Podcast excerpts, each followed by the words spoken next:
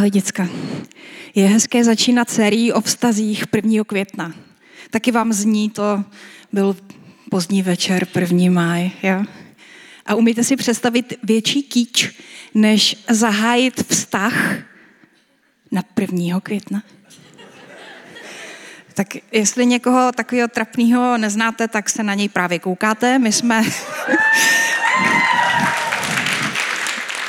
My jsme uh, s mým mužem začali spolu chodit pár minut po půlnoci na 1. května a je to dneska, dětská nekecám, 41 let.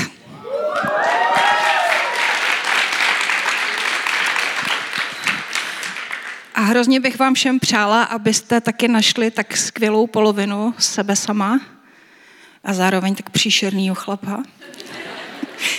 Protože to je manželství. Já bych dnes začala tu sérii tak trošku jakoby základními fakty o tom, jak vlastně Bůh to s náma myslí. Myslím, že nejlépe bude začít i na začátku Bible, kde se mluví o stvoření člověka. Tam je napsáno, jak Bůh stvořil člověka. Jsou tam takové dvě verze ve dvou kapitolách po sobě, ale to bych dneska nějak neproblematizovala. Prostě Bůh stvořil člověka. A řekl, že není dobré, aby byl sám. A učinil mu pomoc jemu rovnou. Dále je tam napsáno, aby ti dva, jaká je jejich role, nebo co Bůh po nich chtěl, jaký je jejich určení. A Bůh jim požehnal a řekl, ploďte, množte se, zaplňte zemi, panujte nad ní. A když toto Bůh udělal, tak řekl, že to je velmi dobré. Takže stvoření člověka jako jedné osoby, to bylo dobré, ale když už byly pár, tak to bylo velmi dobré. To znamená, já z toho vyvozuju, že člověk je stvořen pro vztahy. Že není dobré, aby byl sám. A z toho vyvozuju, že můžeme úplně legitimně toužit po partnerovi, po partnerce.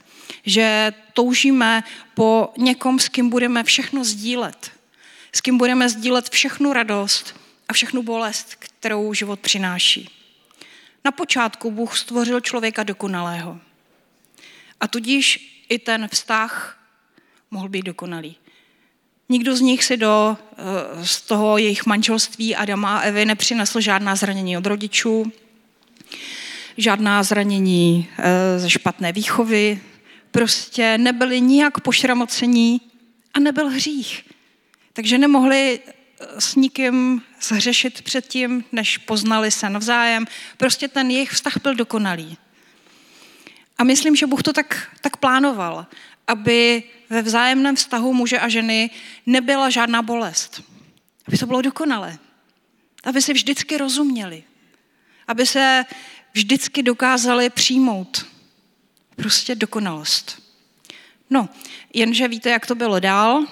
A dneska po těch všech letech, všech pádů, zranění a hříchů není nikdo dokonalý. Proto ani žádný vztah není dokonalý. A abychom naplnili svou touhu po vztahu, tak často děláme neuvěřitelné blbosti. Já bych teď ráda ukázala vám eh, v představě takový graf. Jestliže jsme stvořeni pro vztahy a všichni samozřejmě myslí na manželství, protože co jako jinýho, to je takový ten základní vztah, po kterým každý v podstatě touží. A ti, kdo říkají, že v žádném manželství nechtějí, že o, o ně nestojí, tak to jsou většinou ti, co jsou zranění špatným manželstvím svých rodičů nebo ze svého okolí. Ale v podstatě si myslím, že Bůh implantoval touhu po partnerovi do našeho srdce. Že toužíme potom být s někým v exkluzivním vztahu, kdy víme, že jenom tenhle ten člověk je můj a já jsem jenom jeho. Prostě takhle Bůh stvořil naše srdce a myslím si, že je to v pořádku si to, ano, je to pravda. Je v pořádku si to připustit a toužit potom. Tak to je. tohle Bůh do nás vložil. No ale my lidi prostě zkazíme, co můžeme, že jo? Tak eh, já bych to teď ráda tak postavila, jak za celá ta léta eh, svého života v manželství, to za prvé, a za druhé za všechna ta léta, kdy se mi svěřují manželky a často i manželé o svých vztazích, o svých potížích, o svých bolestech i radostech, tak myslím, že trochu jsem do toho malinko nahlídla, tak to, co já vidím, tak vám řeknu. Myslím si, že základní vztah lidského života, na kterým všechno stojí jako základ pro postavení domu, je vztah s Bohem. Protože nic jiného není hlubší, nic jiného není důležitější, nic jiného není bezpečnější. Bůh nikdy neumře. Nikdy se neodstěhuje. Nikdy vás neopustí. Nikdy si o vás nebude myslet, že jste nemožní a že máte zhubnout nebo sloustnout nebo něco. Bůh vás považuje za dokonalý teď. Tak, jak jste. A vztah s ním je základná pro všechny další vztahy, které v životě můžete mít. Pokud nějaký vztah s jiným člověkem, nebo o věcech nemluvím, mluvím o vztazích s lidmi, pokud některý vztah má ve vašem životě větší důležitost než vztah s Bohem, tak to nebude fungovat. Protože váš manželský partner může umřít, může se odstěhovat, opustit vás, může na vás nacházet chyby, prostě může vás zraňovat. A nemusí to ani myslet nijak zle, ale prostě to se tak děje. Bůh to nikdy nedělá. Bůh je nejstabilnější základna pro celý život. Bůh má dvě přikázání, dvě pravidla pro šťastný život. Ježíšovými ústy to sděluje i nám. První je, abychom milovali Boha nade všechno. Celým srdcem, celou myslí, celou silou. Ale Bůh nás miluje stejně. To tam není napsaný hned v těch přikázáních, ale z celého písma to vyplývá úplně zjevně. Bůh nás miluje nade všecko. Miluje nás celým srdcem, celou myslí a vší svou silou. A protože nás takhle miluje, tak nám dává svobodu a důvěřuje nám. Dává nám svobodu zkazit si život, jak budeme chtít. Můžeme hřešit jakkoliv. Nezahřmí a nesjede blesk z nebe, aby nás zabil, když eh, uděláme nějakou blbost. On nás tak miluje, že nám dává naprostou svobodu. Ale důvěřuje nám, že pokud my budeme ve vztahu s ním a bude nás zajímat, co on si myslí, co on považuje za správné, jak on smýšlí o nás, o našich skutcích, o našich vztazích, takže se podle toho zařídíme. Já eh, jsem slyšela nebo četla, že často lidi si teologii uvědomují víc z textů písní než z kázání. A dneska ta první píseň, to bylo úplně přesně, jsem si říkala, já už tam ani nemusím chodit, tam je všechno řečeno. Prostě uh, on, on je všechno, všechno v nás. On nám důvěřuje. On věří v to, že my to dáme. Proto myslím, že pro zdravé vztahy s kýmkoliv dalším potřebujeme především mít zdravý vztah s Bohem. Potřebujeme mít na něj čas. Potřebujeme se zajímat o to, co nám říká, k čemu nás vede. Co nám najednou víc voní a co je nám divný a nemůžeme v tom spočinout. Prostě potřebujeme rozumět, jak s námi jedná. A pokud toto nebude základnou našeho života, tak pak je dost jedno, co stavíme jinýho. Pak je dost jedno, jestli hledáme partnerku nebo partnera, jestli se snažíme nacházet nějaký přátelé, se kterými bude mít společný koníčky nebo něco. Je to všechno fajn, je to dobře, nic proti tomu. Ale něco podstatnějšího chybí. Takže z mého úhlu pohledu z mých celoživotních zkušeností a to všechno, co jsem kde slyšela, toto je vždycky největší problém. Jakmile se začne hroutit nějaký manželský nebo přátelský vztah, tak když to analyzujete, proč se to děje, tak zjistíte, že jeden z těch dvou nebo oba zvlažnili ve vztahu s Bohem. Vypadá to jako moc jednoduchý, ale je to takhle jednoduchý. Kdekoliv jsem provázela někoho, kdo měl v manželství krizi nebo kde se to manželství nějakým způsobem rozklížilo, tak vždycky, když jsme šli do kořenů, tak jsme zjistili, že se spolu přestali modlit, že spolu přestali duchovně žít, že spolu přestali hledat, co Bůh si o nich myslí. A musím ze svého vlastního svědectví i říct, že my jsme po nějakých, já nevím, 30 letech manželství jsme měli taky takovou rostomilou krizi, a jakoby přestalo nás to spolu nějak bavit. Jako moc jsme spolu nic nepodnikali, každý jsme jako si dělali ty svoje věci a jako byli bychom takhle asi schopni klidně vydržet vedle sebe. Ale bylo to málo. A tak jsme po sobě různě i poštěkávali a dělali jsme si dusno a prostě jsme se hádali o všechno možný. A nic proti hádkám, já se hádám ráda, ale tohle byly blbý hádky. To byly hádky, které nikam nevedly. A hádka musí někam vést. Čo? Hádka vede k tomu, abyste si víc uvědomili, co si myslíte. A, e, takže jsme byli v takový dusný, nepříjemný krizi. A řekli jsme si, no, doháje, my už se ani spolu nemodlíme. A to bychom asi měli. Ale kdykoliv jsme si řekli, že se půjdeme modlit, tak jsme se u toho děsně pohádali. Zvonil telefon, přišla sousedka, prostě katastrofa tak jsme si řekli, a tak dáme si na to přesný čas. Budeme se modlit vždycky v neděli v pět hodin odpoledne. Tak první neděle, kdy jsme se takhle domluvili, tak já pět hodin sedím na pohovce, čekám, kdy teda se budeme modlit a otík nikde. Přišel za 20 minut a já jsem zuřila šíleně. A on mi řekl, no já jsem to myslel, že to tak jako vážně, že tak jako prostě někdy po ty pátý. Chápete? Takže jsme se samozřejmě zase nemodlili, protože to vůbec nešlo. A tak jsme si řekli, že to musíme udělat ještě jinak.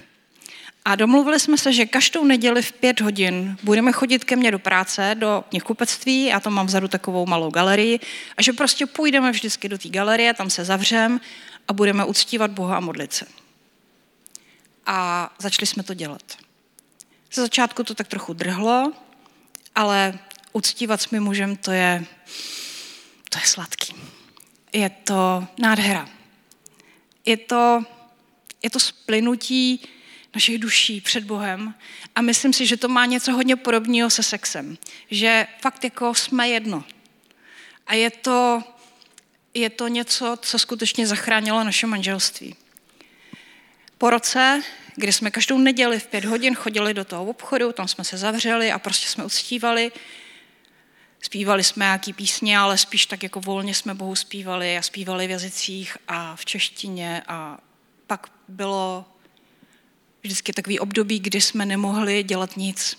Třeba čtvrt hodiny, 20 minut jsme tam jen tak seděli a měli jsme dojem, že kolem nás je sladká boží přítomnost. Tak jako dneska to bylo, jak Kamča nechtěla odejít. Prostě husto. A my jsme neměli žádnou jakoby terapii nebo něco takového, ale toto byla naše terapie. Jako my jsme pak byli schopni spolu mluvit jinak. A nebo vůbec nebylo potřeba nic říkat, protože jsme věděli, že mezi náma je Bůh. A to bylo bezpečné. No asi po roce toho e, takového scházení se k nám přidali naše dcery, protože jim to bylo divný, co tam jako děláme. že jako jsme takový rozzáření vždycky, když se vrátíme domů. A postupně se přidali ještě další lidi, kteří se tam občas náma setkávají a vlastně jsme ten zvyk neopustili. Ale myslím si, že kdybychom tohle nezačali dělat, tak uh, asi to s náma nedopadne dobře. Možná bychom ani nebyli tady. Takže uh, můj život je důkazem toho, že do vztahu důvěrného bych bez Boha nešla. Protože nemám jistotu, že to dám. Takže když spolu s partnerem můžete milovat Boha společně, tak to je nejlepší základna pro bezpečný vztah. Protože pokud vy jste ochotní poslouchat Boží výhrady k vám a dovolit mu, aby vás měnil, a pokud váš partner to má stejně, pak si myslím, že nemůže přijít nic, co by vás rozdělilo, nic, co by ten vztah mohlo ohrozit. Ale když tohle oslábne, anebo vůbec není, tak tam nevidím žádné bezpečí. A samozřejmě všichni známe manželství, které jsou bez Boha a které jsou vlastně docela hezký a všichni známe katastrofální křesťanská manželství, ale to jsou výjimky. Já bych se neorientovala podle výjimek, ale orientovala bych se podle toho, co říká Bůh. To je uh, druhé přikázání.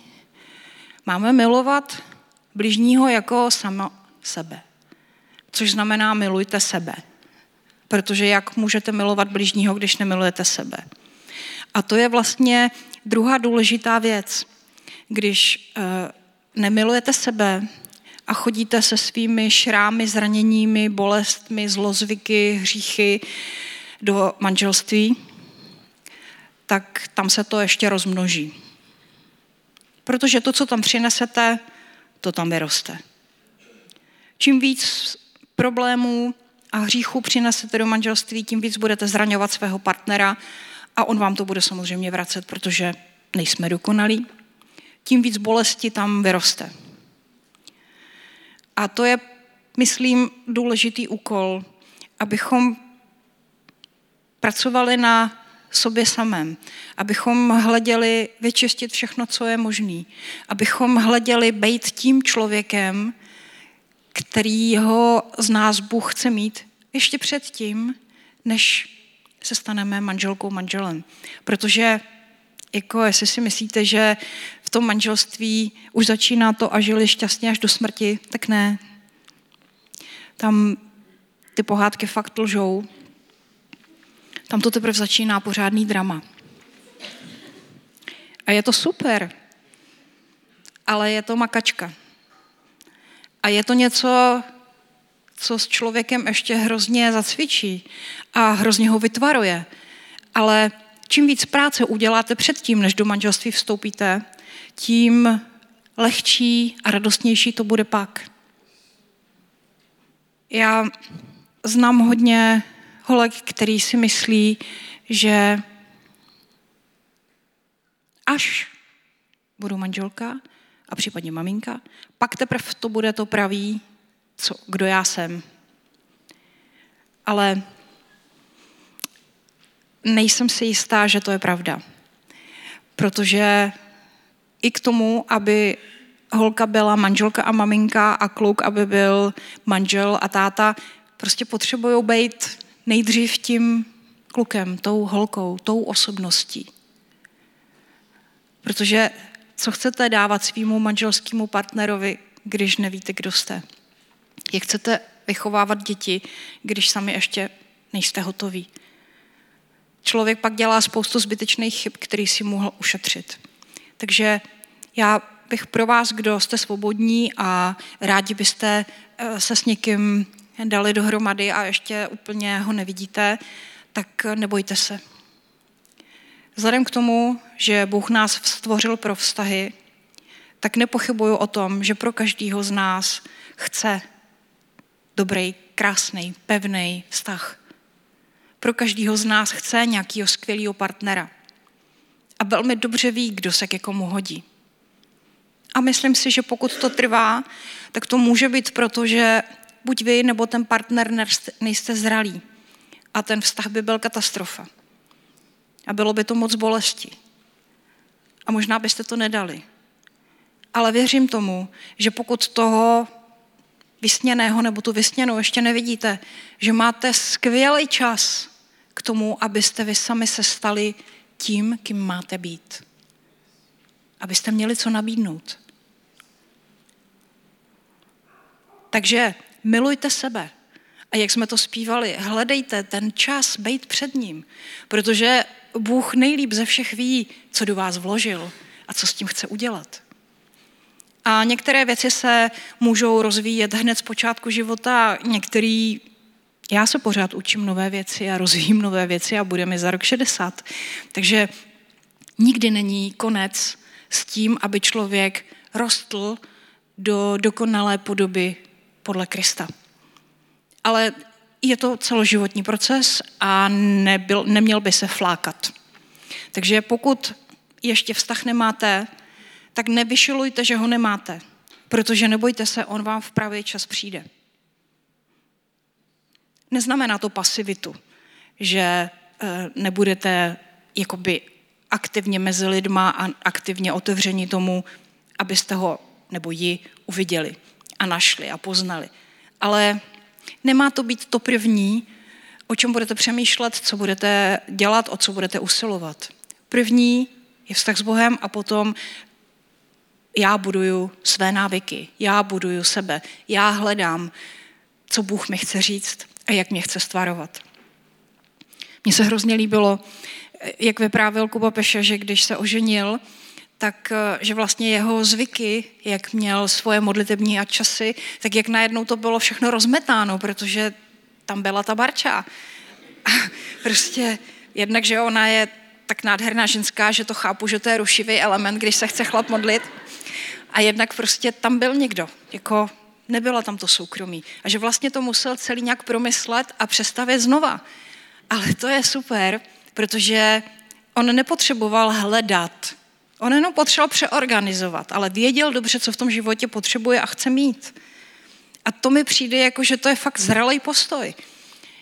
A to potřebujeme mít nastavený ještě než vstoupíme do vztahu a začneme do toho svýho života přidávat to, co potřebujeme dávat tomu partnerovi nebo té partnerce. Takže základem zdravých vztahů je dobrý vztah s Bohem a ten se samozřejmě odráží v tom, že máme hezký vztah k sobě, že umíme odpočívat, že umíme být sami se sebou, sami se sebou, rádi. Protože když nejsme sami rádi, v samotě, a pořád musíme buď být s někým, nebo si pouštět do hlavy nějakou hudbu, nebo slova, nebo něco prostě, aby náhodou jsme nebyli v tichu a nezaslechli něco, co bychom nechtěli slyšet. Tak to je ale havárka. Takže trénovat osamělé procházky, ve kterých k nám Bůh může mluvit a nemusí, a nebo si jen tak srovnáme myšlenky, ale prostě, když člověk neumí být sám, není sám se sebou rád, není to v pořádku a nedoporučuju vstupovat do dalších vztahů, pokud nemáme hezký vztah sami se sebou. Vypadá to strašně jednoduše, že jo? Proč to neděláme? Já nevím. A teď jsou ty otázky. A můžu si teda vzít nevěřícího? A a tak, samozřejmě, kde je to v Bibli napsáno? Tak ty dvě otázky ty bych vzala za jednu. No, když se na to musíte ptát, tak už to o, sobě, o vás něco říká. E, jasně, taxativně v Bibli není napsáno, že věřící si nesmí vzít nevěřícího. Nejvíc se té oblasti věnuje, tam je ta citace, 2. Korinským 7. kapitola, kde Pavel píše pokyny o, o manželství. Jakože když se lidi obrátí a už jsou manželství, tak se nemají rozvádět. Pokud ten nevěřící s nima chce zůstat, ať zůstane. Pokud nevěřící chce odejít, protože ten jejich partner se obrátil, no tak prostě ať ho nechají jít ale není tam napsáno nic, co by člověk chtěl, aby jako tím mohl někoho mlátit po hlavě, že prostě nesmíš, protože tady je to napsáno. Já si myslím, že Pavla totiž ani nenapadlo, že by to někdo mohl chtít. Že by to nedává vůbec žádný smysl. Nedává smysl brát si nevěřícího člověka, byť je to mistr ve Formuli 1 nebo světová hvězda popová, prostě to nedává smysl. Život je těžký v každém případě a krizi v manželství může mít každý nejsvětější křesťan. Ale bez Boha, jak to chcete dát? Bez Boha je každý vztah ohrožený nestabilitou. Když nemůžete sdílet se svým partnerem to nejhlubší, co v životě máte, tak ani váš vztah nebude tak dobrý, jak by mohl být. Samozřejmě, můžete si vzít nevěřícího, protože, jak jsme už si řekli, Bůh nám dává svobodu. Klidně, spackejte si život, jak to nejvíc půjde. Máte svobodu, můžete. Ale proč byste to dělali? To nedává žádný smysl. Bůh vám důvěřuje, že vám nepotřebuje říkat tak jasné věci úplně jasně. Jako, ne, neberte si. Jako, teď to je přece úplně, ne, je to jasný. Z kontextu to jasně vyplývá. Pokud ovšem člověk chce si svůj život řídit sám, pak se ptá, a kde je to napsaný? To tam není napsaný. Ale když chcete, aby váš život řídil Bůh, tak se takhle nemusíte vůbec ptát, tak totiž ta otázka vůbec nestojí. Je i tady mezi námi dost holek zejména, který říkají, no jo, já jsem se obrátila a chodím s nevěřícím, ale já ho nemůžu opustit. Co když už nikdy nikoho jiného nenajdu? Co když už mě nikdo jiný nebude chtít? A to je legitimní obava, protože jestli někoho milujete a on miluje vás, je bolestivý už jenom na to pomyslet, že byste se s ním měli rozejít. Ale máte si ho vzít? Když už to víte? Že to není to nejlepší, co byste mohli udělat? A já úplně chápu všechna ta váhání a slzy. Fakt to chápu. Neumím si to sama představit. My jsme se s mužem obrátili zároveň pro jistotu. Ale je to strašný. Jenže kdo teda vládne? Kdo teda je pán? Kdo teda je ten, kdo to ví nejlíp? Bůh nebo já? A mně se zdá, že pokud skutečně se odvážíme důvěřovat Bohu, že je tak dobrý a že mě tak miluje, tak můžeme ten svůj život pustit z ruky. A můžeme připustit, že zkusíme ten test. Rozejít se. A máme i svědectví, kdy to fakt jako dobře dopadlo. A i tady mezi námi jich je několik, že se rozešli, ale ten druhý se zajímal, proč? Co to je za Boha? A taky ho chtěl poznat. A pak se znovu sešli. A nebo se znovu nesešli, protože viděli, že vlastně by to úplně nebylo rozumný, že vlastně se k sobě vlastně nehodí. Ale to je obojí čestné řešení. Ale mám takovou osobní statistiku, a skutečně si nevybavuju nikoho, kdo by si vzal, většinou to jsou holky, které si berou nevěřící kluky. A nevybavuju si žádnou, která by v takovém sňatku udržela křesťanství v nějaký živoucí formě. Většinou to netrvalo dlouho a i když ze začátku jí partner říkal, jo, v pohodě, já to respektuju, klidně si choď v neděli, klidně si choď na skupinku, tak ale netrvalo dlouho a, a v neděli ráno prostě odejít od manžela z postele, to nejde. To je blbý. A ty už jdeš zase na tu skupinku, a když jsi byla minulý týden a prostě přestala se stýkat s křesťanama, přestala žít křesťanský život v nějaký aktivní podobě, děti ke křesťanství víc nemohla, protože prostě se v tom nezhodli.